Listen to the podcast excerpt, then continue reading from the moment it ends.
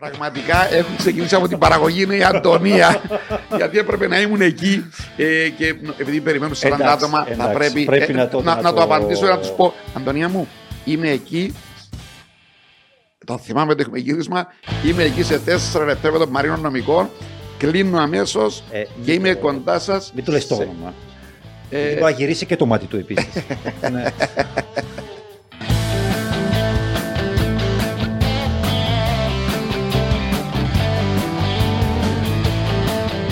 Και φίλοι, είμαι ο Μαρίνος Νομικός και καλώς ήρθατε σε ακόμα ένα TV Stories, το podcast του Αλφα που ασχολείται με την τηλεόραση, την κυπριακή τηλεόραση και τους ανθρώπους της.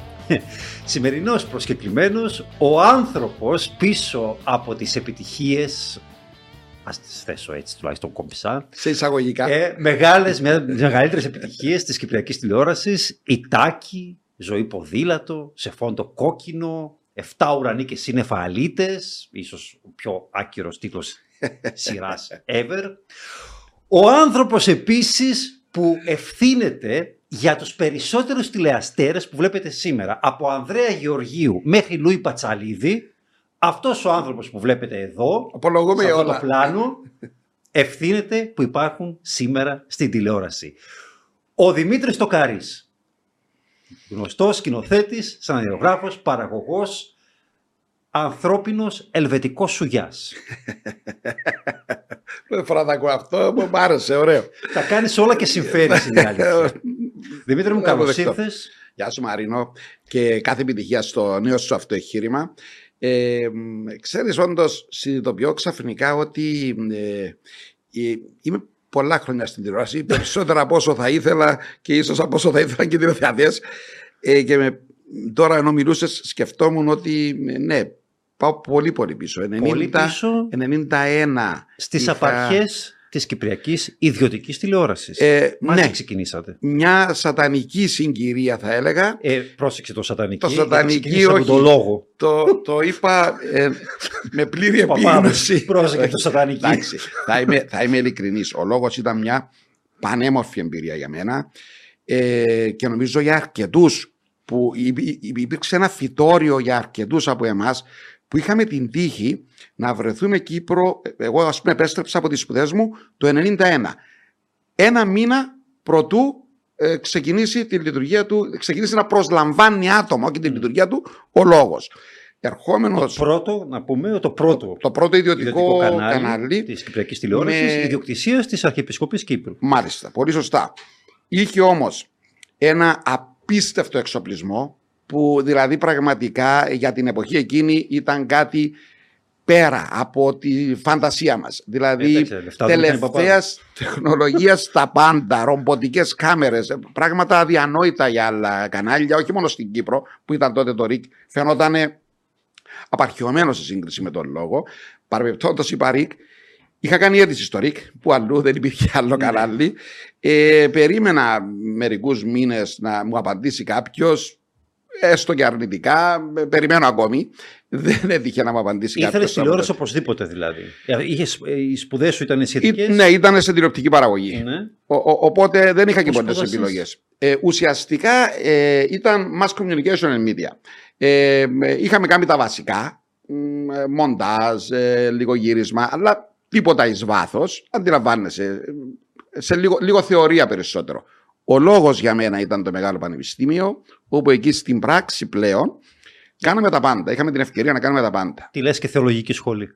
Ε, ε, τη λες και θεωρολογική σχολή και μάλιστα εγώ είχα την, ε, σε ένα, ήμουν από τους μικρότερους τότε εκεί και έτσι μου έδωσαν μια εκπομπή που κανένας άλλος από τους σκηνοθέτες δεν, δεν- από τους άλλους δεν την ήθελε Να η οποία μαντέψω, λεγόταν Ήταν το Νέι και Ωραίοι. Όχι, Όχι. όχι. Α, πριν από τους νέους και ωραίους ε, ήταν η Ορθοδοξία και η Ορθοπραξία ε, όπου είχα διάφορα ευτράπερα περιστατικά ε, με την εκπομπή Η πρώτη σου εμπειρία ως σκηνοθέτης δηλαδή ήταν μια θρησκευτική εκπομπή. θρησκευτική εκπομπή και δεν ήμουν και ο πιο γνώστης θεολογικών καταστάσεων και θυμάμαι μια φορά όπου ο, ο παρουσιαστής ε, Ποιος ήταν παρουσιαστής; ήταν ο κύριος Νικολαίδης. Ήταν νομίζω υπεύθυνος διαφώτισης της Αρχιεπισκοπής ή κάτι είχε κάποιο ρόλο στην Αρχιεπισκοπή. Α, ε, έτσι βγήκε Ε, ο λόγος στον αέρα. Με παλιούς αρχιεπισκοπείς βασικά. Είχε ε, κάποιες εκπομπές, είχαν Ναι. παρουσιαστές ε, άτομα της Αρχιεπισκοπής. Ε, ήταν ο κύριος Φρίξος Κλεάνθος, θυμούμε που μια άλλη εκπομπή παρουσίαζε τότε, ο, ο πατέρας του Μαρίνου Κλεάνθος, Μμ. ο οποίος βρίσκεται τώρα και στον, στο Chaser, στον Ναι, Αλφα. είναι Chase, ναι. Ε, και μου λέει, Δημήτρη, αυτή τη βδομάδα θα έχουμε τον, τον Άγιο Πάφο. Εγώ δεν ήξερα ότι ήταν μια προσφώνηση για, νομίζω, Μητροπολίτες, το Άγιος. και και ήταν νόμιζα κανονικός ότι, ο- Άγιος. ο- ο- ότι όλοι οι Άγιοι μας είχαν αφήσει χρόνους, ας πούμε, Θα προηγουμένως. ερχόταν η κάρα του, ας πούμε, νόμιζα. Ναι, κάπως. Είχα κάποιο κομμάτι και, του. και λέω, ε, μα, μα κύριε Νικολαίδη, ε, ζει. Και όπως λέω αυτή Καλά τη πήγε αυτό. φοβερή βλαγία, περνούσε πίσω ένα άτομο που το άκουσε, το μετέφερε λίγο παρακάτω και να μην τα πολυλογούμε. Σε φόρησε. Κάπως έτσι ξεκινώ, Α, δεν οκ. με αφόρησα, Α, αλλά το είδα που, στο TV Μανία του Σαββάτου. Είχε αρχίσει το TV Μανία Διευκρίνησε, δεν ήμουν εγώ το δεν- 92. Αυτό θα δεν έλεγα. υπήρχε εκεί Πριν, που κάνεις ακόμα, σκέψη. πριν Ναι. ακόμη πας εσύ εκεί να μεθάβεις, έγραψε το TV Μανία, κάπου το έχω φωτογραφημένο. Μπορούσες να πεις να Νεαρός. σχολιάζεις, αλλά τέλος Ναι, πάντων. ναι, ναι, ναι, χρειάζεται, ναι, σωστό. Ε, νεαρός τηλεσκηνοθέτης του λόγου, τόσο άσχετος και εντάξει, με ψιλοέθαψαν και είχα πανικοβληθεί για λίγο γιατί λέω, Ο Πάρπα το έγραψε. ο, νομίζω ο Λούκας, το πιο πιθανό, το πιο πιθανό ήταν ο Λούκας. Άρα πήρες το βαπτίσμα του πυρός. Ναι. Υπό μια έννοια. με το ναι. που ξεκίνησα εκεί. το, το ναι και ωραία ήταν λίγο πιο μετά, στο λόγο πάλι. Ε, ο- Περιγράψε μου την πρώτη σου όμως μέρα. Πώς ένιωσες σκηνοθετώντας αυτή τη θρησκευτική εκπομπή. Τι ήταν, ήταν απλώς στο σούντο και μιλούσε αυτός, ανέλυγε ναι, εδάφια. ουσιαστικά ήταν θρησκευτικής φύσεως θέματα, ε, κα- με καλεσμένους και από το εξωτερικό και από την Κύπρο, αλλά ήταν, ήταν θεολογικής φύσεως θέματα. Αντιλαμβάνεσαι, επαναλαμβάνω ότι Όταν δεν εννοείς ήταν. εξωτερικό, Ιεροσόλυμα, Άγιο Όρος, Πατριαρχίας Ναι. Αλεξάνδρεια, τέτοιο εξωτερικό έτσι. Αυτά, αυτά. Ε, αλλά εντάξει, ήταν, ήταν κάτι το αναμενόμενο ότι θα υπήρχαν και αυτές οι εκπομπές.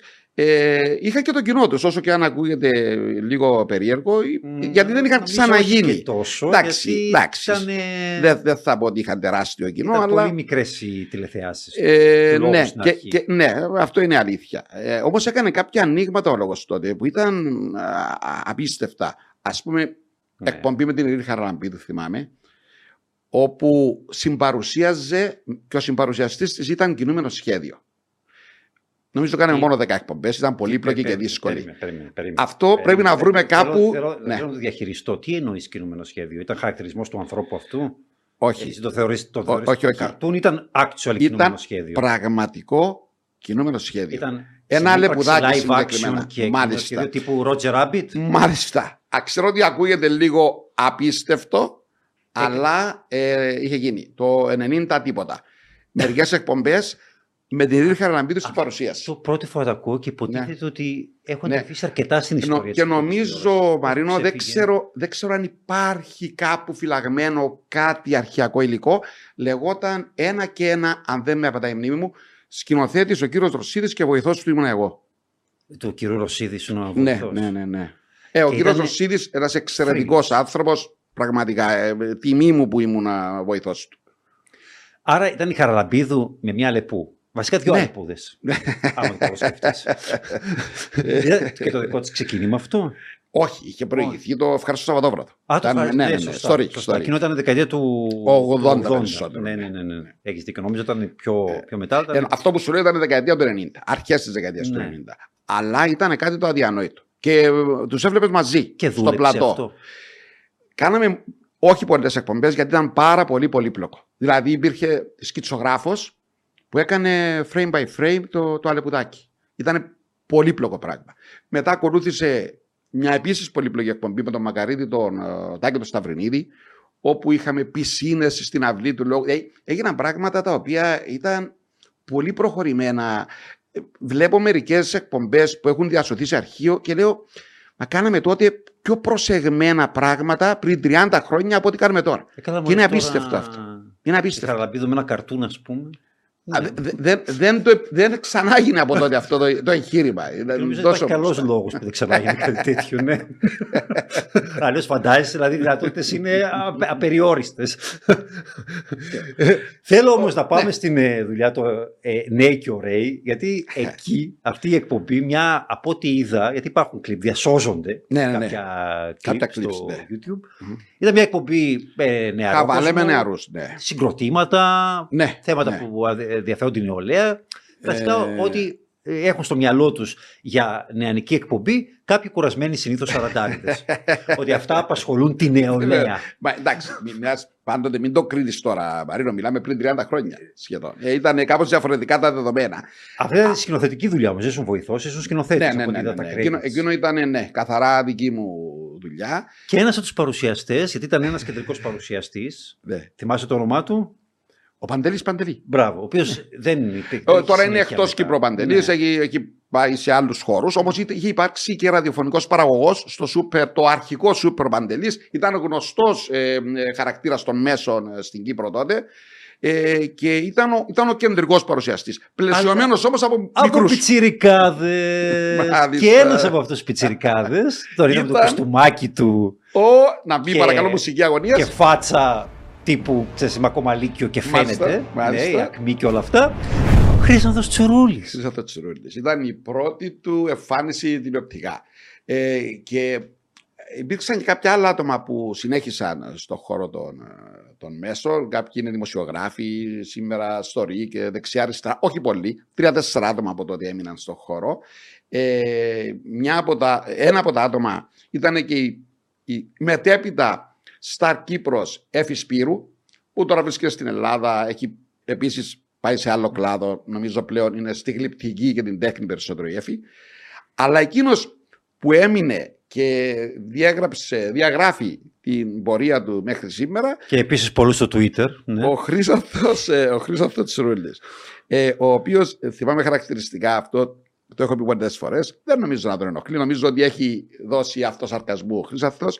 Ε, ήρθε και μου λέει, Δημήτρη, έχουμε κάνει τρει-τέσσερι εκπομπές. Ακόμη δεν έχω μιλήσει εγώ στο τέλος. Και επειδή το κάναμε λίγο έτσι με τη σειρά, οι- οι- τα πιτσιρίκια έπαιρναν και έκανα ένα καλησπέρα ή ένα καληνύχτα. Του λέω: Εντάξει, Χρήσαθε, έχεις δίκιο.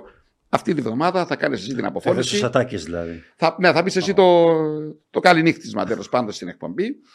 Και ήταν τόσο ε, ενθουσιασμένος και αγχωμένος παράλληλα, που όταν ε, θα έπρεπε να πει Γεια σας και καλή βδομάδα, ε, είπε καλή βρωμάδα.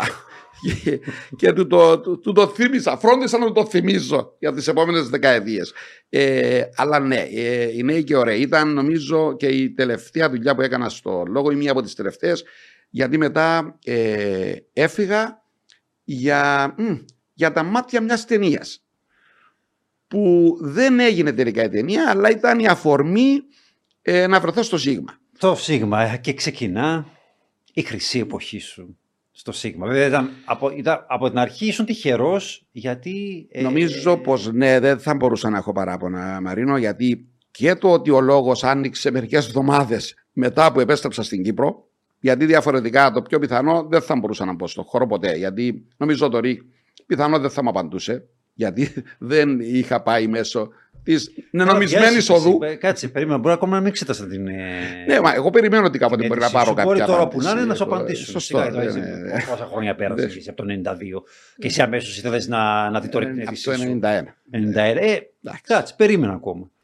Ε, αλλά εντάξει, όλα κάνουν κύκλους. Ε, Και αυτή τη στιγμή, ας πούμε, συνεργάζομαι σε κάποιες ε, παραγωγές που, που εμφανίζονται στο ΡΙΚ. Οπότε, κατά κάποιο τρόπο, έκανα και Νίκησε. τη συνεργασία μου με το ΡΙΚ από το Ναι, παράθυρο. Μπράβο, μπράβο. Όπως οι περισσότεροι. Έτσι Ε, μπαίνουν στο ring. Ε, Όμως, στο Σίγμα όμως. Ναι. Ε, υπ- ε, πα- τότε που ξεκίνησε και ο σταθμός και εκείνος νεοσύστατο, βγήκε ένα χρόνο μετά το, ουσιαστικά, ναι, βγήκε λίγο μετά τον Αντένα, το Αντένα. το 95 ουσιαστικά. Ναι. το 95. Νομίζω ο Αντένα βγήκε το 93.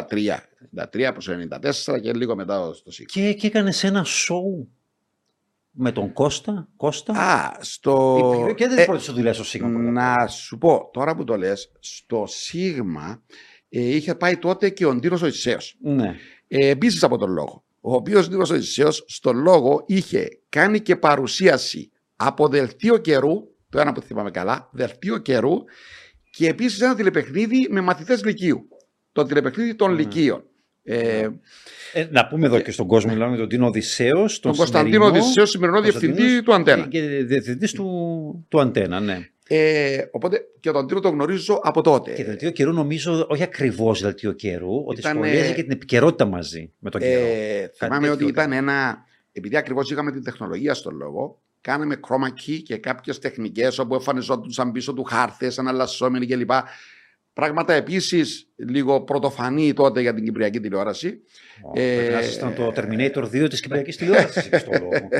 Είχαμε και τα ευτράπελα που εντάξει, ξαφανιζόντουσαν τα backgrounds και διάφορα τέτοια, αλλά σε γενικές γραμμές ε, κυλούσαν τα πράγματα ομαλά. Εκεί πήρε λοιπόν το βάπτισμα του πυρός και ο Ντίνος, ο οποίος ήταν δάσκαλος. Και μπήκε στο χώρο αυτό, του άρεσε, έμεινε στο χώρο και μετά πήγε στο Σίγμα. Ε, σαν διευθυντής προγραμμάτων στο Σίγμα έγραψε τότε το, ε, το παραπέντε. ναι. Το, Το οποίο όμως παραπέντε αντικατέστησε το, το Κώστα Κώστα, δεν ήταν στην ίδια ζώνη. Σωστό. Ήταν, ε, ε, Σωστό μετά αυτό το που Κώστα λες. Κώστας. Ναι, ναι, ναι, σωστό. Είχαν προηγηθεί ε, τα σ- τύπου stand-up comedy, ενός πρωτόγονου stand-up comedy που είχαμε κάνει τότε, αλλά Τι για λέει, την να- εποχή του, λέει, Ήταν ο Λούις Πατσαλίδης του 90. του 90. Ο Και ο- Κώστας και ο Κώστας. Δημήτρης ο Ήταν Καλέρκης. ταχυδακτηλουργός, έκανε ένα variety show. Ένα variety που ήταν συνδυασμός μαγικών tricks και, και comedy. Ε, Ναι. Φυσικά είχε Ε, προηγηθεί για τριτζάρι κάποιου. λίγο, ναι. Ναι. λίγο, ναι, σωστό. Ναι. Είχε προηγηθεί λίγο πr- πριν ο Δημήτρης Καλέργης. Και μετά ακολούθησε ο, ο Κώστας Κώστα και μετά το, το παραπέντε. Πριν το παραπέντε είχαμε κάνει, κάνει σαν σίγμα και μια καθημερινή σειρά η Ακτή Ονείρων. Που ήταν η πρώτη καθημερινή σαπουνόπερα Σαπουνόπερα. ναι, Ναι. ε, της Κυπριακής τηλεόρασης. Το Ε, παραπέντε όμως ήταν η πρώτη καθημερινή Κομική. κομική σειρά. ναι, σωστό αυτό. Είχε αυτή την ιδιαιτερότητα ε, και είναι μια εποχή που θυμάμαι με νοσταλγία γιατί ήταν το ξεκίνημα ας πούμε α, α, Ναι, Να πούμε αυτό ότι εκεί ήσουν που ακολούθησα. σκηνοθέτης. Την έγραφε ο Εκεί Τίνος την έγραφε ο Οδυσσέος. Ντίνος Οδυσσέος. Εγώ σκηνοθετούσα, εντάξει, σαφώς συζητούσαμε. Δε- Ο Ντίνος είχε αρχικά την ιδέα να κάνει κάτι σε ένα γραφείο ε, όπου βρισκόντουσαν δημόσιοι υπάλληλοι και να, πε- να περιστρέφεται η σειρά γύρω από τη ζωή σε αυτό το γραφείο. Ε, τότε ε, εγώ όταν ήμουν Αμερική ήμουν πολύ ε, μ- μανιώδης ε, τηλεθεατής του Τσίας. Το Της θεωρώ κομικής- μέχρι της σήμερα κομικής ένα, μια κομικής σειράς. κλασική, κλασική Με σειρά τον, ε, Ted φοβερή. Danson, Μάλιστα, το, τον αγαπημένο ε, μου Ted Danson, σαν, Shelley- σαν Malone στη Shelley στο Cheers. Long, Long Μάλιστα. ήταν, η ναι. οποία αποχώρησε μετά από κάποιες σεζόν. Ναι. Αλλά ναι, ήταν μια πολύ κλασική κομική σειρά. Ε, μίλησα στον Τίνο λίγο, ξέρεις, του λέω, έβλεπα αυτό, ε, λέει, «Μα ακούγεται, ακούγεται ενδιαφέρουσα ιδέα και κάπως έτσι Ας το μετατράπηκε αντιγράψουμε. σε μπαράκι. Όχι, όχι, δεν την αντέγραψε, πρέπει να είμαστε ειλικρινείς. Ε, ενώ ήταν καθαρά κυπριακές οι ιστορίες και οι Ναι, το- καταστάσεις. Το setting εννοώ. Το- ήταν εντάξει, η το ιδέα, setting, ναι. εντάξει, οκ. Ναι. Ε, Σε είχαμε- ένα μπαράκι. σε έναν μπαράκι. Σε έναν μπαράκι. Ε, και με τον Μιχάλη Χατζογιάννη να τραγουδά το πρώτο τραγούδι και την Εφη Σπύρου στο σχετικό κλιπ. Ε, μετά τραγούδισαν κι άλλοι. Και ο Κωνσταντίνος Εγώ θυμάμαι τον Χριστοφόρου. Κωνσταντίνο Ναι, ναι, ναι, Στο τη, τη παραπέντε, δεύτερη έτσι, σεζόν. Στο παραπέντε έρωτας, στο παραπέντε Ναι, ναι, ναι. έρωτας, ε, καλά το Ναι, θυμάμαι. αλλά υπήρχε Αυτό και ένα θυμάμαι, ναι. πιο κλασικό για μένα τραγούδι που είχε τραγουδήσει ο Μιχάλης ε, Χατζηγιάννης στο τελείως πρώτο αρχικό ε, παραπέντε. Ναι, γιατί το παραπέντε Έκανε με διάφορες έκανε ε, διάφορα, ε, κύκλους, ναι. άλλαζε φορμάτ. Και... Άλλαζε φορμάτ. Περάσαμε από, από 15 λεπτό καθημερινό, μετά έγινε 25 λεπτό, μετά. ε, Ναι, άλλαξε διάφορα. Ε, εγώ ήμουν στο, στο πρώτο. Στο, ας πούμε, το, το, το original version του Κυπριακού παραπέντε. Ε, έτσι κράτησε πόσες σεζόν, ε, Ε, δύο; με- πήγε, σταμάτησε, επανήλθε μετά από Ναι. μια σεζόν, ναι, αλλά ε, εγώ έκανε θεωρώ ότι. συνολικά πέντε σεζόν το παραπέντε. Νομίζω ναι, πρέπει μαζί να με έκανε την τόσο. πάυση. Μαζί με την πάυση. Δηλαδή Ναι. ξεκίνησε το 1998, τον Ιανουάριο του 1998 Μάλιστα. ε, και τελείωσε το 4. Ε, ναι, κάπου εκεί. Ε, στο μεταξύ είχε ξεκινήσει όμως το Βουράτι Γειτόνι. Ναι. Ε, ναι, όπου ναι. εκεί ήταν ίσως... η- Ναι, αυτό ήταν το πρώτο που ξεκίνησε με φορμάτ ημίωρου, γιατί το παραπέντε είχε ξεκινήσει με 15 λεπτό. Ναι. Και ε, ήταν τρεις φορές τη βδομάδα. Δεν ήταν καθημερινό ούτε και Ήταν μεγάλη εβδομαδιαίο. επιτυχία το παραπέντε. Ε, Νομίζω αληθεύει- έστρωσε το δρόμο για τα υπόλοιπα. Ναι, εγώ αυτό που πρόλαβα στο τέλος όταν ήρθα Κύπρο, εντάξει δεν είχε καμία σχέση με τα πρώτα. Ε, Ναι. Είχε αλλάξει τελείως νομίζω. Ναι, είχε αλλάξει αρκετά η δομή του μετά. ναι. Και, αλλά μου είπανε, θυμάμαι ότι έλεγαν ότι για τα πρώτα, ότι γυρίζατε Σχεδόν ε, αυθημερών. σχεδόν αυθημερών. Δηλαδή ε, έγραφες στο σενάριο, μπορεί να έχεις ένα- επικαιρότητα από την προηγούμενη μέρα, το έγραφες, το έδινες, γυριζόταν Ε, το πρωί και το βράδυ έπαιζε να- το επεισόδιο. Να σου πω, Μαρίνο, ένα, χαρακτηρισ- ένα χαρακτηριστικό παράδειγμα. Μια μέρα έπαιζε, ήταν Τετάρτη, νομίζω, και έπαιζε από Ελομόνια το απόγευμα. Το γράψαμε το πρωί, το επεισόδιο, ε, αφήσ- και κάναμε δύο φινάλε. Το ένα ότι κέρδισε το ΑΠΟΕΡ, το άλλο ότι κέρδισε η Ομόνια. Ο Σοφοκλής Κασκαούνιας ήταν ο, ο φανατικός αποελίστας, υποτίθεται, στη σειρά. Το, η τραγική ηρωνία είναι ότι στην πραγματικότητα είναι φανατικός ομονιάτης. Ναι. Αλλά αυτός ήταν ο ρόλος που του δόθηκε και τον υπηρέτησε αξιοθαύμαστα. Και τι κάναμε; Πήγαμε το απόγευμα στο γήπεδο, πήραμε σκηνές στο πρώτο ημίχρονο για να προλάβουμε το Σοφοκλή να πανηγυρίζει και καλά ο- ο- και να λυπάται για να έχουμε και τα δύο versions. Τρέξαμε στο μοντάζ, το μοντάραμε και βγήκε μια ώρα μετά που τέλειωσε το παιχνίδι επεισόδιο με αναφορές στη νίκη του ΑΠΟΕΛ. Και το Σοφοκλή να κάνει είσοδο ΑΠΟΕΛ και να νίκησε πανηγυρίζει κλπ. Ναι, στη συγκεκριμένο Α. παιχνίδι. ε, που ήταν κάτι που συζητήθηκε πάρα πολύ. Πώς, πώς έγινε αυτό το πράγμα. Ε, κάναμε κάτι τέτοιο πραγματάκια και νομίζω αυτά ήταν που ε, ε, άρεσα στον κόσμο και είπα, «Μα, οκ, είναι κάτι διαφορετικό. Πολύ αγχωτικό για να κάνεις όλο τελευταία Πα- στιγμή. Πάρα και με πολύ σειρά αγχωτικό. μυθοπλασίας. Θυμάμαι τον Τίνο να στέλνει σελίδα-σελίδα τα σενάρια. Εμείς να σταματούμε να περιμένουμε ε, να έρθει η επόμενη ζεστή, ζεστή σελίδα. Ε, και λίγα χρόνια μετά έκανα το ίδιο πράγμα εγώ δυστυχώς. Ε, Ναι. να, να γράφω σελίδα-σελίδα μερικές φορές. Ακριβώς. Γιατί τώρα φτάνουμε μετά το τέλος του παραπέντε, που ξεκινάς την πρώτη σου ε, σενεριακή Ναι. δουλειά. Ε, Ναι, η Τάκη. ναι, Τι σε σωστό. όθησε, Έβλεπες, ας πούμε, αυτό που γινόταν στο παραπέντε και είπες: Να σου Θέλω να πω. το ζήσω κι εγώ, θέλω να γράψω κι Ε, εγώ; Όχι. Το τι έγινε ήταν ότι μια μέρα ε, είμαστε στο γραφείο του Άντι και ε, λέει ο Άντης, ξέρεις, φαίνεται ότι οι κυπριακές σειρές έχουν ένα πολύ δυνατό κοινό αυτή τη στιγμή και πρέπει να το δούμε πιο σοβαρά. Ε, είχε τελειώσει ήδη το παραπέντε, Ο είχε, Άντης ήταν ε, διορατικός. έβλεπε, έβλεπε. Και ε, είχε μόλις ξεκινήσει το βράτε και πήγαινε απίστευτα καλά. Και λέει, θέλω ακόμα κάτι. Και του λέω, «Ε, να βρούμε, μα δεν είναι εύκολο να βρούμε κάποιον, γιατί δεν, δεν υπάρχει σαν ίνταση, δεν υπάρχει σαν βιομηχανία το να γράφει κάποιος σειρές ή να δημιουργεί. Οπότε μου λέει, θα πρέπει αυτά τα άτομα να δημιουργηθούν. Του λέω, και πού να τον βρούμε. Μου λέει, άκου να δεις. Α πούμε εσύ, α, αντί να λες μαλακίες και ξέρω εγώ να ακούμε εδώ πέντε άτομα, Και να τι- τις γράφεις. Ναι. Και, και λέω, ρε, τι είπα τώρα για όνομα του Θεού. Μου λέει, όχι, ε, δοκίμασέ το και βλέπουμε. Ένα πράγμα Και περίεργο. Και κάπως σε μένα- έτσι. Και σε μένα το ίδιο πράγμα είπαν. Τέλος πάντων, ναι, άσχετο. λοιπόν, ε, κάπως έτσι δεν είχα ιδιαίτερη, τι ιδιαίτερη, δεν είχα καμία γνώση του να στηθεί η δομή, η ιστορία και νομίζω ειδικά οι πρώτες δύο σεζόν δεν είχαν ιστορία. Ε, το ξεκίνησαμε έτσι λίγο στην πλάκα. Ήταν δύο ενήλικες, δύο μωρά και δύο που έκαναν παππού γιαγιά. Ε, δεν περιμέναμε ποτέ ότι θα μπορούσε να κρατήσει ή να Ξεκίνησαμε να το κάνουμε νομίζω σε δύο φορές τη βδομάδα κάτι, μετά βρεθήκαμε να κάνουμε πέντε φορές τη βδομάδα. Ε, ήταν πέραν των προσδοκιών μας και, και μέχρι τώρα δεν έχω καταλάβει το, το Ναι. λόγο της επιτυχίας των τάκων. Νομίζω ότι, δεν ξέρω, ήταν, ήταν μια εποχή που σχεδόν ό,τι και να έκανες είχε κάποια ανταπόκριση.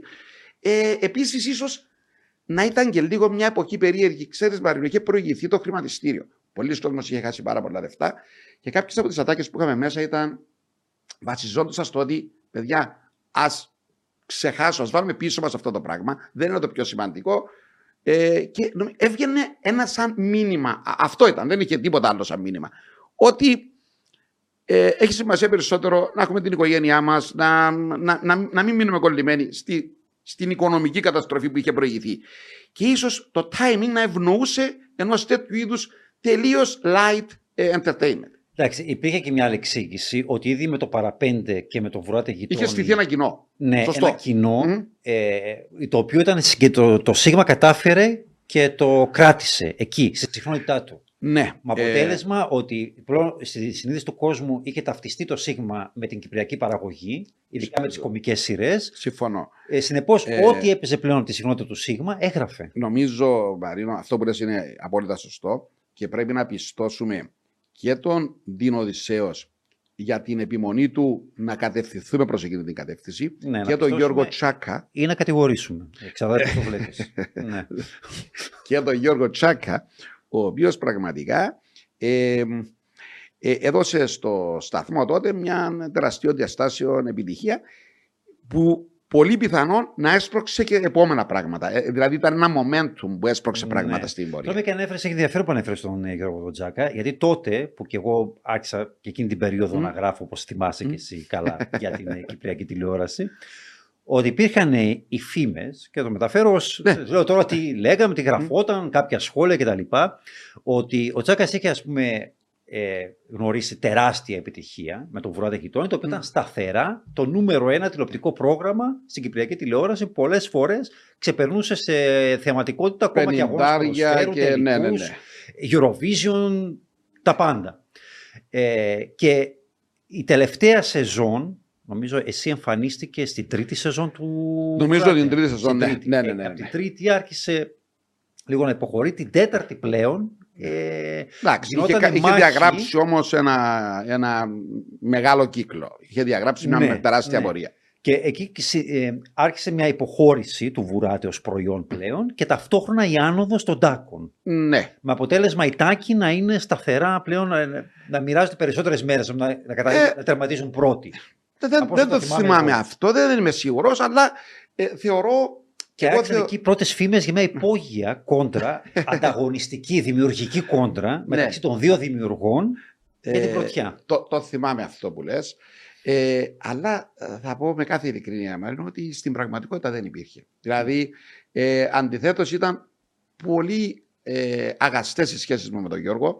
Για μένα ο Γιώργος ήταν ε, ένας ε, παίχτης που έπαιζε στην ομάδα και έβαζε γκολ. Και ήμουν ένα είδος προπονητή, γιατί ήμουν ο, ήμουν ο διευθυντής των, ε, των παραγωγών. Α, ναι. Οπότε ε, εγώ θα ήθελα να είχα ακόμη δύο Γιώργους Ναι. στην πραγματικότητα. Ε, Γιατί αυτό έκανε πολύ πιο εύκολο το δικό μου έργο. Χαίρομαι που το ανέφερες, γιατί είδες πω, ότι, ό,τι, παίρ- ό,τι λες, το παίρνω το χρησιμοποιώ εναντίον σου. και διευθυντής τοπικών παραγωγών. Ναι. Τότε ήσουν στα ντουζένια σου, η παντοδυναμία σου. Και σεναριογράφο και σκηνοθέτης της ε, μεγάλης Ε, επιτυχίας των Τάκων και όσων ακολούθησαν. το- Αλλά ταυτόχρονα και διευθυντής τοπικών παραγωγών, Ναι. που σημαίνει ότι. Τι έκανες στην ουσία; Ότι θα μπορούσε Ενέκρινες κάποιος- τι δικές σου τις σειρές. Ε, σωστό αυτό που λες. Πώ Ε, πώς συνδυάζονταν α, αυτό το α, πράγμα; Αυτό, αυτό που λες ήταν κάτι που με ακολουθούσε και με ακολουθεί ακόμη ε, και ποτέ δεν μπόρεσα να νιώσω τελείως άνετος με αυτό. Δηλαδή, ε, για, γιατί δεν είχα μπει ποτέ στη διαδικασία ε, από τους τάκους και μετά να, να κάνω πιλότο ή να πάει κάτι προς έγκριση. Να το περάσει οποίο- από το να- άγχος να- που ναι, ναι, περνάνε ναι. όλοι οι δημιουργοί. Πο- πολύ σωστά. Ε, Την απόρριψη. Σαφέστατα. Και Δεν μπορείς να ε, απορρίψεις τον έχεις εαυτό σου, θα δίκιο. ήταν πολύ Ε, θα μπορούσα. Θα μπο- περίεργο εγώ, εγώ θα αυτό. μπορούσα να το Αλλά κάνω εγώ- και αυτό. Α, α, αλλά ξέρεις Μαρινό, δεν, δεν το έβλεπα τότε. δεν το έβλεπα γιατί. Γιατί θεωρούσα δεδομένο ότι ο σταθμός θα με ανάγκαζε να κάνω κάτι, είτε το ήθελα είτε όχι, ε, κάτω από το βάρος του ότι το προηγούμενο πήγαινε πολύ καλά. Οπότε ε, μέχρι τουλάχιστον για μια εικοσαετία συνεχιζόταν αυτό το βιολί. Με καθημερινής βάσης. Συνέχεια στη ζώνη των 7,5. Συνέχεια στη 7,5. Ήσουν ο βασιλιάς. Ε, ναι, της ο- ζώνης ο- του ο- Λιδοβαρτίου. οπότε απ' τη μια πάντα έλεγα, μα δεν γίνεται, τι γίνεται εδώ πέρα. Δηλαδή είναι λίγο περίεργο αυτό το πράγμα. Θεωρητικά δεν έπρεπε να είναι έτσι. Ε, θεωρητικά δεν έπρεπε να είχα αυτά τα δύο καρπούζια κάτω από τη μασχάλη μου. Ε, όμως ήταν οι συνθήκες τέτοιες που δεν είχα και πολλές επιλογές. Γιατί επίσης μην ξεχνάς ότι βρισκόσουν και στο στόχαστρο. Δηλαδή θα πρέπει κάποιος δημιουργός να πει να ορίσει το καρύς, έθαψε τη δική μου σειρά για να Σαφώς, προωθήσει τη σαφώς. δική του. Γιατί μπορεί. Γιατί είναι και μπορούσε. ταυτόχρονα Αν μπορούσε. Και γι' διευθυντής τοπικών αυτό, παραγωγών. Και γι' αυτό τον λόγο, Μαρινό, επειδή ακριβώς αυτό που είπες είναι σωστό, τι έκανα, αναγκαζόμουν και πήγαινα στο άλλο άκρο. Δηλαδή, πάντα έλεγα, παιδιά, θα διαλέξει ο Γιώργος ποιο σλότ θέλει να παίξει, ποιο cast θέλει να έχει. Ποιο... Και ό,τι μείνει, δηλαδή λειτουργούσα πάντα με το πιο μικρό budget, το μισό από τους άλλους και πάντα έπαιρνα το σλότ που δεν ήθελε κανένας άλλος. Γιατί ένιωθα ότι αυτό ήταν δίκαιο, γιατί ακριβώς έπρεπε οι άλλοι να έχουν κίνητρο να είναι στο σταθμό και να μην μπορούν εύκολα να πούν αυτό που είπες.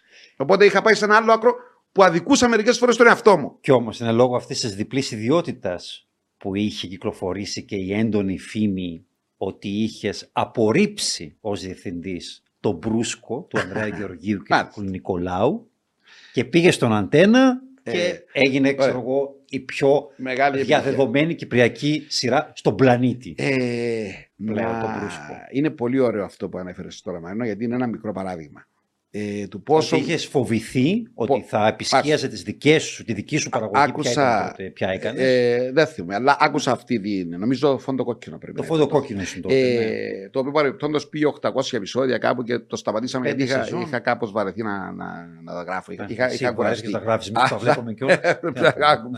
δεν το σκέφτηκα έτσι. αλλά ε, χαίρομαι που λες για τον Προύσκο. Είναι ένα κλασικό παράδειγμα του πώς κάποια πράγματα ερχόντουσαν λίγο παραποιημένα. Ναι, Προς εσάς τους δημοσιογράφους. Αστικός μύθος, έτσι. Ε, ναι. Λοιπόν, να πω, αν μου επιτρέπεις την ιστορία του, του Μπρούσκου, γιατί είναι, είναι πολύ ενδιαφέρουσα. Ε, είχε προηγηθεί, αν θυμάσαι, η, η κατάρρευση του τραπεζικού συστήματος της Κύπρου. Ε, άρον-άρον κατέβηκαν διάφορες σειρές. Μια σειρά που έκανε τότε ο Αντρέα με τον Κουλή κατέβηκε λίγο πριν το τέλος. Είχαν λίγο χρόνο. Ήταν το αλλού ξημερωμένη. Όχι, όχι. Το... Ήταν στον Αντένα τότε, νομίζω, Βάλτ με 12 θεούς. Δεν είμαι βέβαιος. Όχι, όχι. Το Βάλτ ήταν μεταγενέστερο. Ε, δεν θυμάμαι το όνομα, θα σε γελάσω. Θυμάμαι απλώς ότι λίγο Τα πριν την ολοκλήρωση. Σίγμα, ναι, ναι, ναι. Αλλά, ε, αλλά είχαν ξεκινήσει παράλληλα μια σειρά στον Αντένα. Υπήρχε μια περίοδος που είχαν και στα δύο κανάλια κάτι. Ε, θυμάμαι απλώς ότι είχαν στα χέρια τους κάποιο χρόνο και έκανε ένα πιλωτικό επεισόδιο. Δεν είχε ακόμη τίτλο ή κάτι. Μου, με παίρνει τηλέφωνο ο Αντρέα, μου λέει: Ξέρεις, έχουμε φτιάξει κάτι και θέλω να το δεις πρώτος εσύ, να μας πεις τη γνώμη σου. Να το δω, Αντρέα. Πήγα στο διαμέρισμα του Αντρέα, ε, κάτσαμε και είδαμε το πρώτο επεισόδιο του Μπρούσκο. Με εντυπωσίασε. Ήταν φοβερά καλογυρισμένο ε, για τα μέχρι τότε στάνταρ της Κυπριακής τηλεόρασης. Και του είπα, Αντρέα, αυτό το πράγμα είναι λίγο κρίμα να χαθεί στην Κυπριακή τηλεόραση, γιατί αναπόφευκτα οι περιορισμοί προπολογισμού και όχι μόνο θα το αναγκάσουν να μετατραπεί σε ακόμη ένα φτηνιάρικο κατασκεύασμα δυστυχώς. Ε, μου λέει τι να, πώς το σκέφτεσαι; Λέω, να πάμε Ελλάδα να δοκιμάσουμε. Θα έχουμε κάποια συνεργασία με τον Α. Θα το πάρουμε στον Α Ελλάδος. Πήγαμε στον Α Ελλάδος. Ο τότε διευθυντής, ο οποίος έφυγε λίγο καιρό μετά. Δυστυχώς εκείνη την περίοδο ο συγκεκριμένος διευθυντής δεν μπόρεσε να δει την προοπτική. Σε ένα μήνα πήγαμε τρεις φορές Ελλάδα σε μια απελπισμένη προσπάθεια να τον πείσουμε να το εξετάσει. Ε, ε, για διάφορους λόγους δεν ε, έγινε η φάση και στην πορεία μπήκε ο, ο Αντένα μέσω του συζύγου της Μενεγάκη που ήταν τότε διευθυντής του προγράμματος του Λάτσιου. Ο τότε συζύγου ναι. Μα, τότε, μάλιστα. Και έτσι κατέληξε στον αντένα. Ε, ε, η αρχική σκέψη ήταν να ήταν Α και Σ. Βρέθηκε στον αντένα, οπότε ε, αναπόφευκτα και στο αδερφό κανάλι στην Κύπρο, στον αντένα Κύπρου.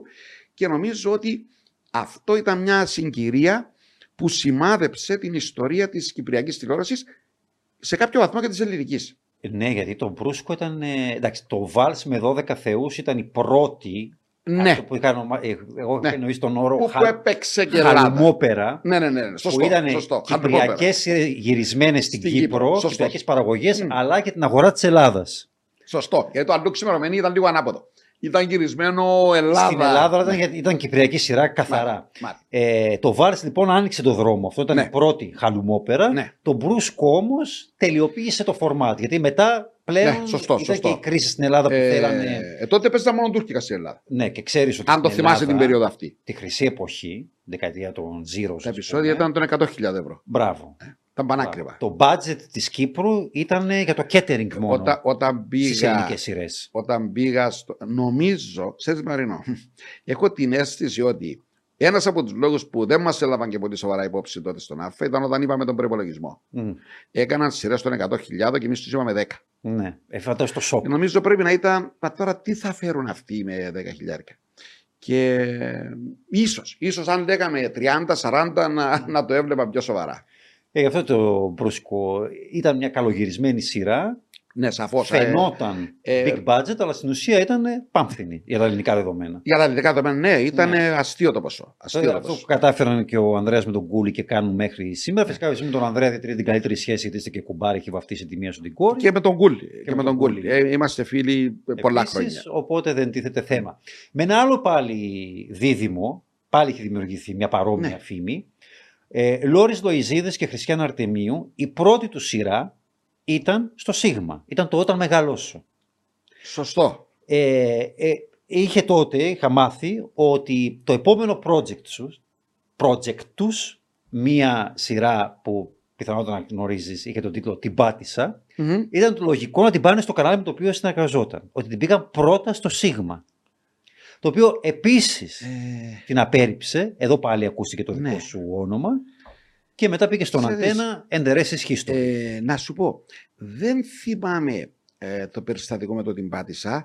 Να, να πω ότι προσπαθούσα να είμαι όσο πιο διακριτικός σε περιπτώσεις ε, Μμ. ε, προτάσεων που ερχόντουσαν από άλλους δημιουργούς, γιατί ακριβώς υπήρχε αυτό το. Ε, ε, ε, ένα του διπλού μου ρόλου. Ε, ε, προσπαθούσα, μ, σαν γυναίκα του Κέσσαρα, να, να είμαι κάπως ή να φαίνομαι κάπως τίμια και να μην έχω κόκκινο λαμπάκι στην, στην πόρτα. Ε, εκείνο που θυμάμαι όμως είναι το περιστατικό με την Αίγια Φούξια. Ναι, και όλα ακολούθησαν. Ε, Ήταν μετά το τρίτος την δουλειά. πάτησα, ε, όπου είχαμε κάνει μια προφορική συμφωνία με τον Λόρι και τη Χριστιανά για να έρθει στο Σίγμα. Ακολούθησαν όμως κάποιες δεύτερες σκέψεις των δημιουργών που τις Προφορική, βρήκαμε... ε, εσύ, ο Άντης προφορική. και οι δυο δημιουργοί. Ναι. Μμ. Δεν, δεν, ε, είχαμε συναντηθεί κάπου που δεν υπήρχε printer και δεν, είχα, δεν είχαμε πάρει συμβόλαιο οτιδήποτε. Ε, έτσι ήταν μια καθαρά ε, προφορική ε, διαχειραψίας συμφωνία αλλά μερικές μέρες μετά ε, μας ενημέρωσαν ότι έκαναν δεύτερες σκέψεις Δεν Πίσω- μετανιώσετε που δεν είχατε τα χαρτιά έτοιμα. που και δεν την μέρα. Πιάσαμε. Ξέρεις, να σου πω, Βαρινό, ε, νομίζω ότι δικαιωματικά ο Αντένα πήρε την Αίγια και την επιτυχία που του απέφερε η Αίγια. Γιατί ήταν αυτός που τους είχε δώσει την ευκαιρία και μετά την πάτησα. Οπότε, θυμάμαι μια φορά που το είχα συζητήσει με τον Άντι και μου είπε ακριβώς αυτό το πράγμα. Όταν ε, του είπα, μα τελικά δεν θα έρθουν. Λέει, Δημήτρη, κοίτα, ε, έμειναν πιστοί εκεί που είχαν, τους είχε δοθεί η πρώτη ευκαιρία και το βρίσκω και πολύ σωστό εκ μέρους τους. Οπότε δεν, δεν δημιουργήθηκε καμιά αντιπαλότητα ή πικρία. Ε, αλλά ναι, είχε, είχε φτάσει κοντά στο... Και ακόμη, α, να πω για ακόμη μια σειρά που κατέληξε στον Αντένα, αλλά υπήρξαν ε, συζητήσεις και με το Σίγμα και ήταν η αρχική προσέγγιση τους είχε γίνει προς το Σίγμα, η Ελένη Πόρνη. Ναι. Ε, όπου ε, είχα ακούσει Επίσης τεράστια το για όνομα- λόγους που δεν μπορώ να εξηγήσω επιτυχία στον Αντένα. ο- είχα ακούσει το, το όνομα, τον τίτλο και μου κίνησε το ενδιαφέρον και μίλησα με την ε, συγγραφέα. Ε, είχε γίνει μια συνάντηση μεταξύ της και του Γιώργου Τσάκα για να βρεθεί μια φόρμουλα να γίνει η παραγωγή στο Σίγμα. Τελικά ε, δεν, δεν ευδοκίμησε ε, εκείνη η προσπάθεια και βρέθηκε στον Αντένα. Επίσης ήταν μια τεράστια επιτυχία για τον Αντένα, αλλά αντιλαμβάνεσαι ότι κάποια τα οποία θα μπορούσαν να έρθουν κοντά μας τότε βρέθηκαν στον Αντένα και έγινε και από την ανάποδη σε κάποια άλλα projects. Εντάξει. Ε, η αλήθεια είναι ότι εκείνη την εποχή μπορούσαμε να κάνουμε συνήθως δύο σειρές. Αν κάναμε δύο, η μία ήταν του Γιώργου του Τσάκα, η άλλη ήταν συνήθως δική μου. Κάναμε κάποτε Ναι. και τρεις. Αλλά δεν ήταν συχνό. Ε, ναι, αλλά απλώς η τρίτη συνήθως είχε χαμηλό προσδόκιμο ζωής, είναι η αλήθεια. Ε, Πώς γινόταν αυτό το πράγμα και εγώ δεν μπορώ να δω. κοίτα, κοίτα, κοίτα. Κάποιος μπορεί να πει ότι αυτό ίσως και να δικαιώνει την αιμονή του σταθμού με τον Γιώργο Ναι. και, και εμένα. Αλλά εντάξει. Ε, εσύ συνέχισε το σερί των επιτυχιών, δηλαδή, και μετά με το ζωή ποδήλατο και την ε, Το ήταν η τελευταία φόντο σου ήταν η κομική τελευταία. σειρά. Ναι, ναι, Γιατί ναι. μετά το γύρισες στο δράμα. Είναι πιο εύκολο. Λες και οι κομικές σου δεν ήταν ήδη δράμα. ναι, αυτό πάλι το γύρισα Γιατί στο οι δράμα. δραματικές που δεν ήταν Ναι. κομικές. Ε, ε, ενώ οι δραματικές σου αντίθετα με έπεφτε χοντρό γέλιο, αθέλητο μεν, αλλά χοντρό γέλιο. Ε, πέντε σεζόν πώς ήταν το φόντο κόκκινο, 700 εφτά ουρανοί και επεισόδια, νομίζω, συνεφαλίτες, άλλα τόσα 600 που επεισόδια. κάτι. ακούγα περισσότερο σαν τραγούδι Ε, του Κραουνάκη παρά σαν τίτλο σειράς και ήταν actually το τραγούδι του Κραουνάκη ο, στους ε, τίτλους. Κοιτώντας Ναι. πίσω, να σου ρωτήσω, ε, ως δημιουργός, γιατί όλες αυτές τις ιδέες που Ναι. ανέφερα τις έγραφες. Άρα έχεις μεγάλο μερίδιο ευθύνης για ό,τι Και έβγαινε. τις έγραφα φυσικά η αλήθεια μόνος είναι, σου. Μαρινό, ότι δεν Είχες έγραφα και- μόνος μου. Ναι, είχα, είχες- υπήρχε ομάδα. ε, ε, ο, ο Γιώργο, Είχες όμως την καλλιτεχνική επιμέλεια, δεν είχες εσύ; Το τελικό. στο, Okay. πα- στο βαθμό που μπορεί να γίνεται σε μια Ναι. καθημερινή σειρά. Α πούμε, υπήρχε ένα, ένα pattern. Ε, ένα μοτίβο, ας πούμε, με όσο αφορά το χιούμορ. Θα μου πεις τώρα, άλλες εποχές, αλλά Ναι. κάτω το αυτό Ναι, θα το ναι. αναλύσουμε. Ναι, ναι, ναι. Στους τάκους υπήρχε ένας χαρακτήρας, ε, αλλοδαπός, ε, ε, μαύρος χαρακτήρας, που ήταν στους, στο, στο Μαράτσα στρατόπεδο. Στο στρατόπεδο. Α, ναι, σωστό. Ναι, σωστό έχεις ήταν δίκιο. στρατιώτης, τον Ναι. Αγραμματικόπουλος ο Ναι. διοικητής. Ναι, ναι, Λοιπόν, ναι, σωστό. ό,τι ρατσιστικό, ό,τι φιλετικό, ό,τι αστείο πάνω του. Ε, Στο ζωή ποδήλατο πτήθεται είχες υπέρβαρα άτομα. Και δεν είχε Και- τα και κρόσπα Κινέζους, αγωνίστρια. και Κινέζους. ναι, μπράβο. Και Ασιάτες, Ε, το οποίο επίσης στερεοτυπικά αστεία στο ναι. όριο του ρατσισμού ή του Ε, fat shaming σε ό,τι αφορά το άλλο. Και τα οποία είχες ναι, ναι, ναι. επικριθεί έντονα. Να, Δεν να ξέρω αν ήταν απαντήσω. όλα δικά σου. Να απαντήσω. Ε, Σαφέστατα πρέπει να αναλάβω όλη την ευθύνη, ακόμη και αν Mm. δεν ήταν δικά μου. Ε, και όντως, ε, φυσικά μιλάμε για πριν 15 Ε, όχι και 20 περνώμα. χρόνια. Εντάξει, ε, μιλάμε για τη δεκαετία Ε, του, την, την προπέρασμένη Ξέρεις, δεκαετίας. είναι, είναι πολλά πράγματα, Μαρίνο, που τώρα βλέποντας τα λες, όχι αυτό δεν, δεν, δεν τραβά, δεν περνά, δεν γίνεται. Αλλά πριν 15-20 χρόνια ήταν σχεδόν αποδεκτό κακός. Αλλά Ε, δεν ήταν. ήταν γιατί σου λέω τα Ξέρεις, δημοσιεύματα, δηλαδή να- είχες επικριθεί για αυτό να- το πράγμα. να Δεν υπήρχε Facebook, αλλά υπήρχε το Τιβμανία να, και το να, Καπουτσίνο. να σε ρωτήσω όμως, Μαρίνο, μπορείς να μου πεις, διότι πριν 15 και 20 χρόνια, γιατί κάποια τέτοια αστεία περνούσαν, μπορεί κάποιος να το συζητήσει, αλλά θεωρώ ότι υπάρχουν κάποια ελαφρυντικά. Πριν έξι μήνες ένα σοβαρότατο μεγάλο κανάλι έδωσε έγκριση για τη σειρά Του του, Σεφερλί. φι- του Σεφερλί, Α, και- και το αντένα. δεν τον θα οποίο το τον, πούμε, ναι. τον συμπαθώ και τον εκτιμώ, Ναι. α- αλλά Επίσης έπεσε και μεγάλο κράτος. 2022. Ναι, με αστεία του 80. Ο- Και αστεία οπότε, για βιασμούς, έτσι. Αν είναι Ναι. δυνατόν. Εντάξει, τώρα, εντάξει, εμείς δεν το είχαμε ναι. φτάσει σε εκείνο το σημείο. Όχι. Ήμασταν λίγο πιο. Αλλά επαναλαμβάνω και θεωρώ ότι ναι, ε, σαφέστατα κάνω πολύ συχνά την αυτοκριτική μου σε αυτό το σημείο και λέω. «Μμ, ε, α- α- απ' την άλλη, ξέρεις, δεν μπορείς να ξεκολλήσεις από την εποχή στην οποία κάποια πράγματα έγιναν. Δηλαδή και να, ή να ξέρεις, ο Ζαμπέτθας, το τραγούδι με τον μαύρο τον ταμ ταμ ταμ. Εντάξει, ναι. Λες τώρα, okay, κάποιος θα τολμούσε να γράψει αυτό το τραγούδι σήμερα; Θα, θα, θα τον έκραζε ή φίλιος; Ούτε θα έβγαινε ταινία με τον τίτλο Τότε- Τον Αράπη και τον Μπλένης και τον Κώστα Βουτσά με blackface. Μάλιστα. Κάποια ίσως πρέπει να κρυθούν και λίγο στο πλαίσιο της εποχής τους. Σίγουρα. Γι' αυτό δεν, δεν σου έκανα κουβέντα. Ε, ε, εγώ δεν είμαι από αυτούς που θεωρούν ότι το όσα παίρνει ο άνεμος πρέπει να Στην πυρά. ακυρωθεί. Στην Αμερική συζητούν το να το ρίξουν στην πυρά. Όχι, Αλλά όχι. ε, Είναι ένα εγώ- ιστορικό κοιμήλιο και πρέπει να Ακριβώς. αντιμετωπιστεί ως ένα τέτοιο Ακριβώς. και να, κάνεις, να γίνεται αφορμή για συζήτηση. Όπως και το Γι' The αυτό Birth of εγώ a Nation. πιστεύω- The Birth of a Nation. Το Birth of a Nation που είναι το μεγάλο, το πρώτο Ήταν σύγχρονο κάποτε- blockbuster. Μάλιστα. Άσχετα με ήταν η πιο ρατσιστική ταινία όλων των εποχών. Εγώ Μάλιστα. δεν κρίνω από αυτό. Ε, στο- δεν κρίνω την, ε, τις σειρές σου με βάση το σημερινό πρίσμα. Εγώ λέω εσύ σαν ως δημιουργός και μου απάντησες ότι ναι, κοιτώντας πίσω, αντιλαμβάνεσαι Σαφώς, κάποια σαφώς. λάθη και μετανιώνεις για κάποια πράγματα. Σαφώς.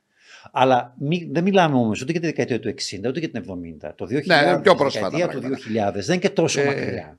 Ναι, σ- δεν διαφωνώ. α- αλλά Ούτε διαφέρει ξέρεις, και πολύ από το σίγουρα. 20 χρόνια τηλεοπτικά είναι Ναι. περισσότερα από 20 χρόνια της υπόλοιπης Το- ζωής. είναι σαν όπως το σκύλο και του ανθρώπου. αλλάζουν ναι, πολύ, πολύ περισσότερα πράγματα. Δηλαδή, βλέπω καμιά φορά πράγματα 10 χρόνια πριν και λες, μα είναι δυνατόν. Ναι, αλλάζει. Υπάρχει όμως. κάτι για από όλα αυτά που έκανες. Τι έκανες πάρα πολλά. Είτε σαν παραγωγός, είτε σαν σενεριογράφο, είτε σαν σκηνοθέτης, είτε και όλα μαζί. Υπάρχει κάποιο για το οποίο έχεις μετανιώσει; Και ότι δεν θα άγγιζες μπορώ, σήμερα. μπορώ να απαντήσω. τότε με στόλη μπορεί- αμοιάντου. Μπορεί να απαντήσω, Μαρίνο, ότι έχω μετανιώσει για όλα, με την έννοια ότι όλα θα μπορούσαν να είχαν γίνει πολύ καλύτερα. Ε, πολύ πιο προσεγμένα. Α, Ε, Όχι, η- για κάτι που η να τηλεόραση πεις, είναι ντρέπομαι κρεατομηχανή. και που το αναφέρεις, ας πούμε. Ότι δούλεψες σε αυτό το πράγμα. Ε, είμαι σίγουρος ότι πρέπει να υπάρχουν κάποια Να σε πράγματα. Δεν μου βοηθήσω; έρχεται κάτι στο μυαλό τώρα. Να σε βοηθήσω; Δεν για πες. Κόντρα πλάκε. Κόντρα πλάκε. Οκ. 2006. Με- με- με- Λοιπόν, με τον φίλο μου τον Χρήστο Φερεντίνο. Να Εντάξει. πούμε ότι το Κόντρα Πλακέ ήταν η κυπριακή version του γνωστού format του Family Family Feud. Feud. Family Feud. Που είδαμε και σαν ε, Ε, Contra Plaque και σαν κόντρες με τον Βλάση Μπονάτσο τέλος πάντων διάφορες εκδοχές στην Ελλάδα. Στην Κύπρο Ε, λοιπόν είχε την ατυχία στο Σίγμα. Ε, Ελληνικό νησί από Λάμδα. θα... Λάρισα. Εντάξει, υπή- ε, είχαμε φοβερά Ευρωπαϊκή πόλη μαργαριτάρια. από μη, Μελβούρνη. Ε, νομίζω είχαμε κι άλλα. Ε, ε, φυτό με αγκάθια, σκαντσόχυρος, είχαμε διάφορα τέτοια. Αλλά αυτά είναι που είχα δημιουργήσει και την τηλεθέαση στο συγκεκριμένο project. Έγραφε απίστευτα. Έγραφε τρελά.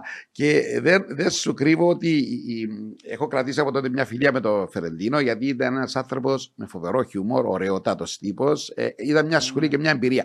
Και συνεργάστηκα με αρκετούς εξ Ελλάδο. Ε, Παρουσιαστές, ηθοποιούς κλπ. Κάτι εδώ Είναι ένας δουλάκι. από αυτούς που ξεχωρίζει Ναι. τον Φερεντίνο. Με Κάτι εδώ δουλάκι. κάτι στον ένα Όρκο πουλάκι, Σιωπής. στον όρκο σιωπής. Μα ήταν και εκεί είχαμε και ε, ήταν αρκε- το Γιάννη Βόγλη, ε, Ναι, με είχε- αρκετούς. Και σε μια ταινία που είχε το, το 90 τίποτα επίσης, με την Ειρήνη Παπά, φίλε μου. Αυτό φεύγω από αυτά που σίγουρα θα ήθελα να ξεχάσω και έρχομαι σε κάτι Ποιο το που θυμάμαι. Πάνω κάτω και πλαγίω.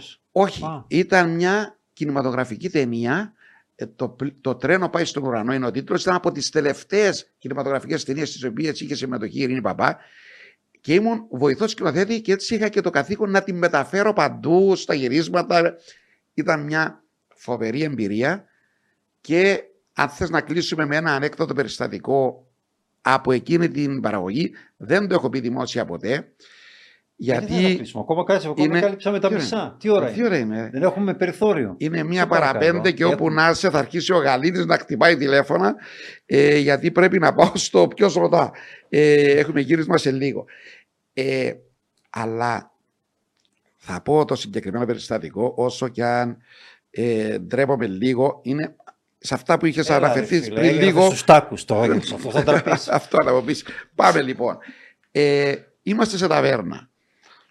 Και η συζήτηση πέφτει γύρω από το ότι κάποιες Ελληνίδες στάρ έκαναν ας πούμε δεσμούς με τους σκηνοθέτες τους ή οτιδήποτε για να προωθήσουν την καριέρα τους, να κάνουν μια διεθνή καριέρα ή οτιδήποτε. Ε, Δεν μου λες γι' αυτό έγινε σκηνοθέτης; Και κοίταξε, ο, ο, ο, Ηλία Αυτά Καζάν, πίστευες. ο Ηλία Καζάν το είχε πει ξεκάθαρα. Ναι, είπε εντάξει, ο ότι Ηλία Καζάν έγινα επίσης σκηνοθέτης, είχε- είπε Είχε ρουχιανέψει το μισό Hollywood στο Μακάρθι, οπότε δεν είναι και το καλύτερο παράδειγμα. Σωστό, σωστό και αυτό. Σωστό και αυτό. Αλλά είχε πάει και με τη Μέρη Μωρό, που δεν θα το φανταζόταν ούτε στον ύπνο του υπό διαφορετικές συνθήκες. Είπε λοιπόν ότι είχε γίνει σκηνοθέτης για να έχει περισσότερες γνωριμίες. Ε, ήμουν λοιπόν βοηθός σκηνοθέτη εκεί, είμαστε στην ταβέρνα. Είναι διάφοροι από το συνεργείο και η Ειρήνη Παπά. Και ξεκίνησε κάποιος αυτό το θέμα και αποφασίζω εκεί να κάνω χιουμοράκι.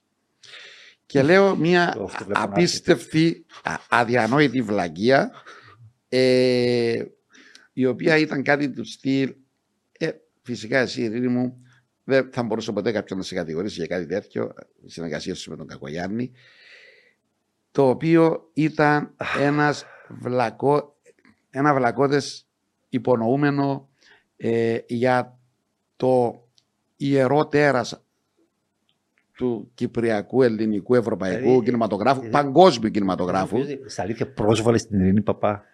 Ε, το είπα και μάλιστα το είπα και με χαρά ότι είχα κάνει και φιέστα το χιούμορ. Έγινε έξαλλη, έγινε έξαλλη, ε, με κατάχεσε για περίπου ένα δεκάλεπτο non-stop, πολυβολώντας με με Ω. ό,τι μπορεί να διανοηθεί ο ανθρώπινος νους.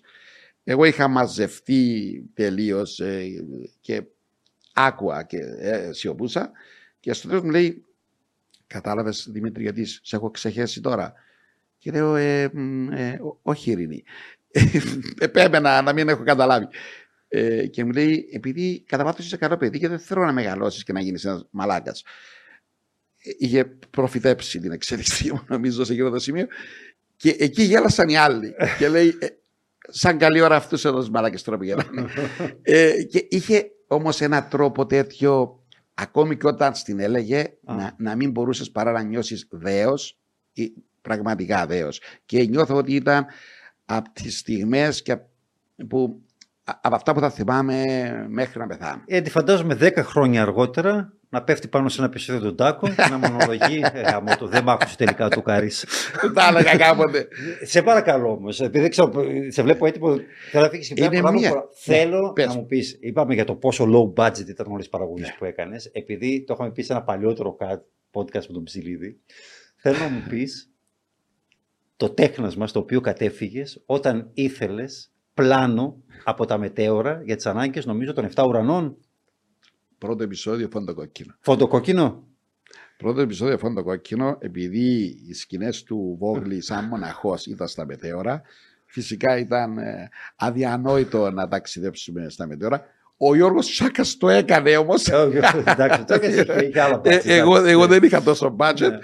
Ε, και μη έχοντας προϋπολογισμό για να κάνουμε το ταξίδι στα μετέωρα και τις κα- σκηνές που έπρεπε να γίνουν, πήρα ένα βιβλίο, βρήκα κάποιες φωτογραφίες από τα μετέωρα που ήταν σε σχετικά υποφερτό resolution και κάναμε traveling με την κάμερα πάνω στην, ε, στη φωτογραφία και το πλασάραμε ότι και καλά είχαμε κάνει γύρισμα στα μετέωρα.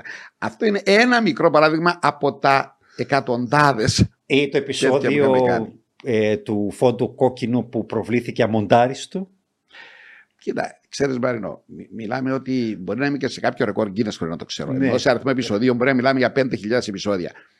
Ε, Αντιλαμβάνεσαι ότι και με τη λογική των πιθανότητων αυτά Ναι. δυστυχώς ήταν ε, λίγο αναπόφευκτα. Είχαμε διάφορα ευτράπελα τέτοια. Λοιπόν, είχες αυτό το σερί. Να πάω λίγο fast forward τώρα. Ναι. Ε, ο Όρκος Σιωπή ήταν η πρώτη συμπαραγωγή του Σίγμα με το Star, που δεν πήγε Ναι. καλά. Μμμ. Κόπηκε.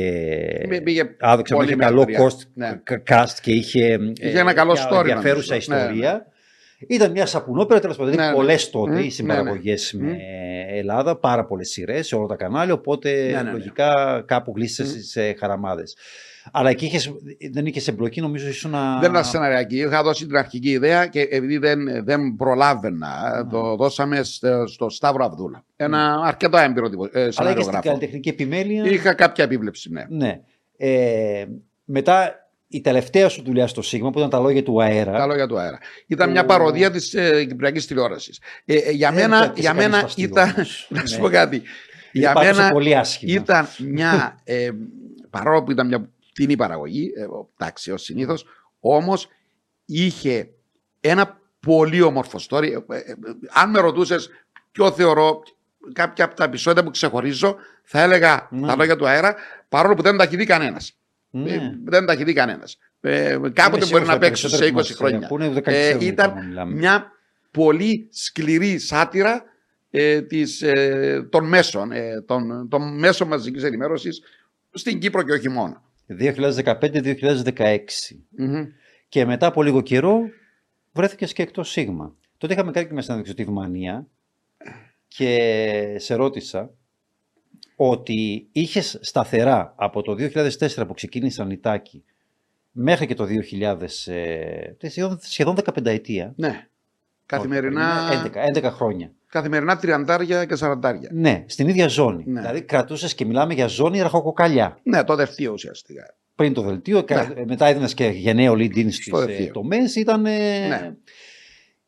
ένα στραβοπάτημα και μετά, εντάξει, μπορεί, σίγουρα μπορεί να συνέτρεξαν και άλλοι λόγοι.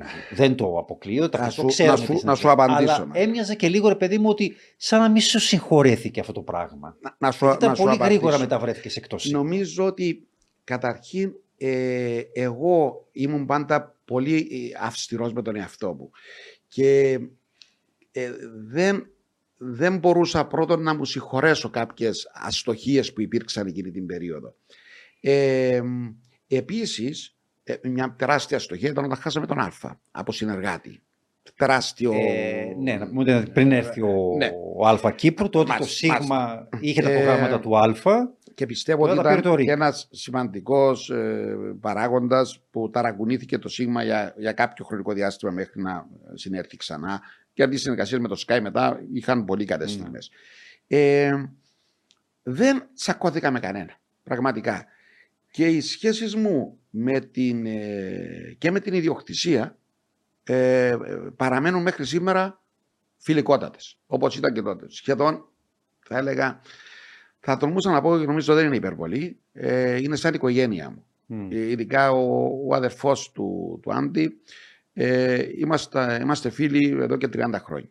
Πάντως τότε υπόθηκε ότι ήσουν ο τελευταίος από την παρέα του Άντι που έφυγες Ναι. από το Σίγμα γιατί ένας Ξέρεις, ένας μετά Απλώς το, τη δολοφονία ένιωθα, ε, με- μετά τη δολοφονία πολλά πράγματα άλλαξαν. Για πολλούς από εμάς, για μένα περισσότερο νομίζω. Και γινόταν όλο και πιο δύσκολος ο Γολγοθάς. Γιατί ο Άντης ήταν ένα μεγάλο στήριγμα για μένα. Για τα ψυχολογικά μου, τα επαρξιακά μου, οπότε ένιωθα ότι κουράστηκα πολύ. Και κάποτε μου είπε, ε, Δημήτρη, πήγαινε μια εβδομάδα άδεια. Λέω, μα πού να πάω άδεια, τι μου λες τώρα; Μου λέει, θέλω να θα σου κάνω δώρο να πας όπου θέλεις.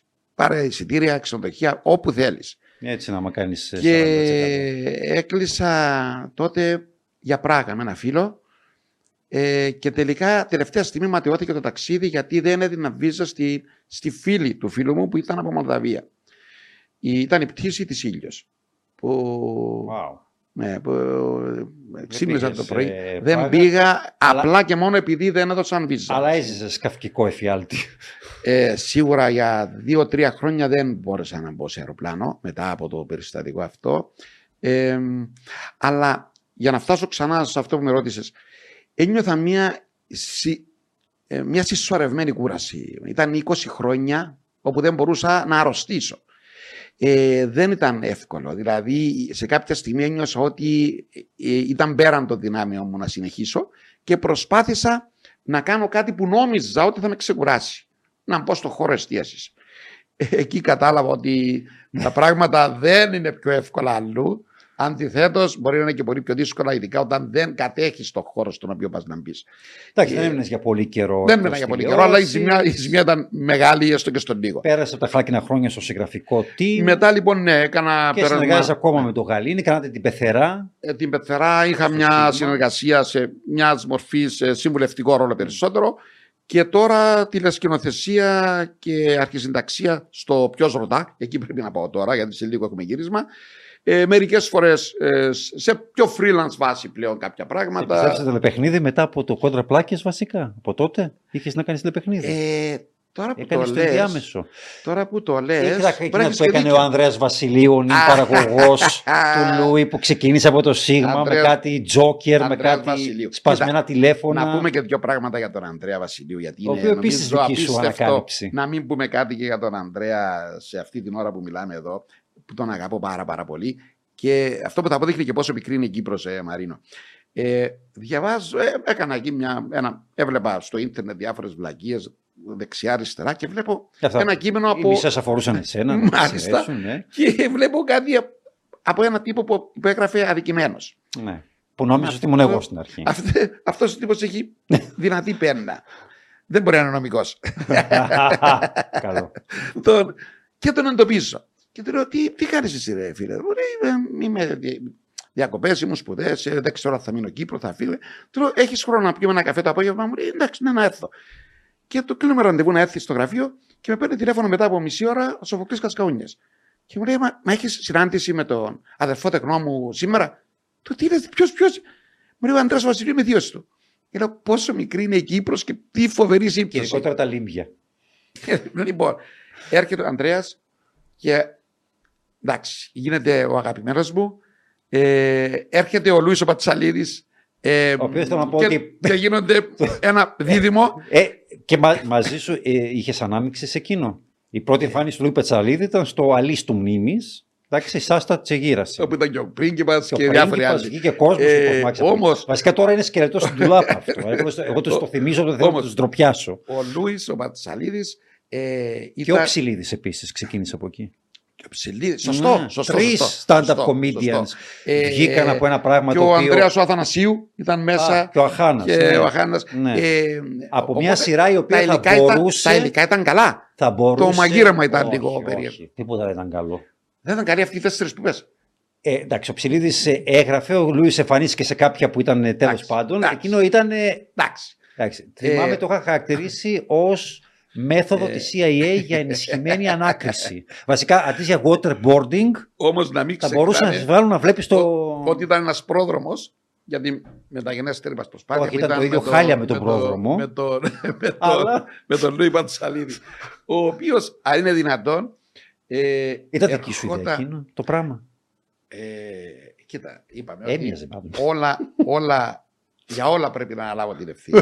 για όλα. Δηλαδή δεν μπορώ να, Εσύ άναψες δεν το μπορώ να πω πράσινο φως. επιλεκτικά. Ναι, δεν μπορώ να πω επιλεκτικά.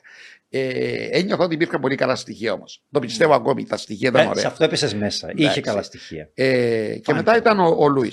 Ο Λούι ήταν μετά τον Κώστα Κώστα προηγούμενο αιώνα.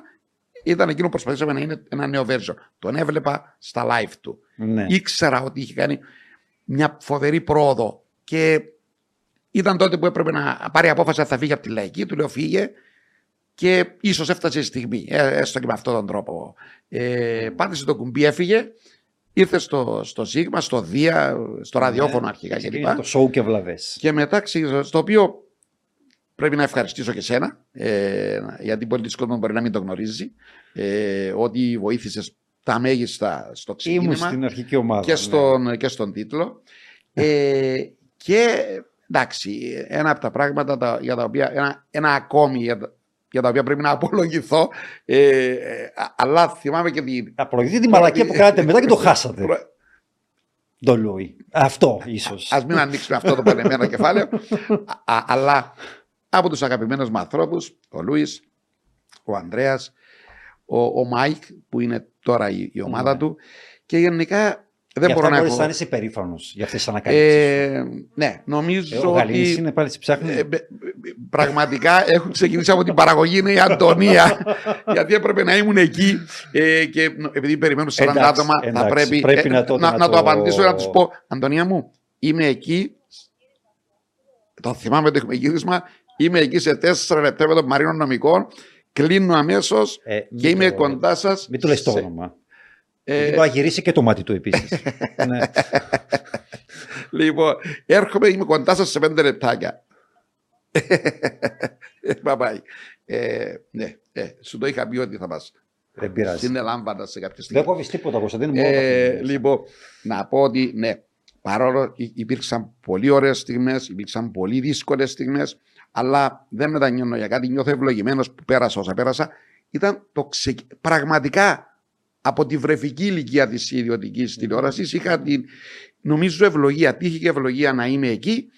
Ε, κάποιος με είπε Μαθουσάλα πέρσι και ε, με οδήγησε σε μια μήνυ κατάθλιψη, αλλά μετά το Δεν ήμουν σκέφτηκα. εγώ, να διευκρινίσουμε. Α- α- αλλά είναι κάπως έτσι. Γιατί ήμουν από το πρώτο πρώτο ιδιωτικό κανάλι μέχρι ε, τώρα.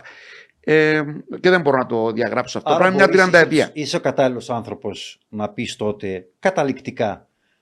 Ε, έχει, έχουν αλλάξει πολύ τα πράγματα από τότε. Σε τι κατάσταση βρίσκεται η Κυπριακή, τη- η Κυπριακή ιδιωτική τηλεόραση, τώρα και έτσι είναι ανύπαρκτο. Ε, Ξέρεις, αν και εκεί είπα- βρίσκεσαι τώρα, Είπα. κοίτα, κοίτα, να σου πω. Το, το, 20 χρόνια μετά. να σου πω, Μαρινό. Όχι, τι Ε, λέω. ε, 30, 30. 30, 30 χρόνια. Εί- Είπα μετά. πριν ότι Ναι. πριν 30 χρόνια στο λόγο κάναμε νομίζω πράγματα που ε, σήμερα είναι πολύ δύσκολο να γίνουν. Δηλαδή υπήρχε Βλέπε χαραλαμπή, μεράκι, ναι, καρτούν. υπήρχε ε, ενθουσιασμός. Ε, Και πολλοί παπάδες επίσης και λογοκρισία, φαντάζομαι. εντάξει, ε, Ναι. σίγουρα υπήρχαν και Α, αυτά. και έχεις ζήσει την Ε, λογοκρισία και μεταγενέστερα. Ε, και με το. Κοίτα, η στους λογοκρισία, Εφταουρανούς. η λογοκρισία Ξέρεις, είχα συνάντηση με τον Αρχιεπίσκοπο πριν ξεκινήσουμε τους Εφτόρανους. Είχαμε μια πολύ ενδιαφέρουσα συνομιλία. Ε, νομίζω, αν κάποτε γράψω κανένα βιβλίο με αυτά τα περιστατικά, ε, θα, θα, Αν χρειαστείς θα- ghostwriter, εγώ είμαι εδώ. έτσι. ε, ωραία, θα το έχω υπόψη μου. Μα. Ε, να πω απλώς ότι είναι πιο δύσκολα τα πράγματα σήμερα, Μαρίνα. Για όσους ασχολούνται. Δυστυχώς είναι πιο δύσκολα. Ε, και αυτούς που είναι μπροστά από τις κάμερες και αυτούς που είναι πίσω. Ε, είναι θέμα προπολογισμών, είναι θέμα δεν ξέρω. Αλλά είναι πολύ δύσκολα τα πράγματα. Είναι πιο καλά στην Ελλάδα αυτή τη στιγμή τα πράγματα. Υπάρχει μια άνθηση, ε, υπάρχει πολλή δημιουργία. Στην Κύπρο ε, νομίζω είμαστε σε μια φάση ύφεσης. Ναι.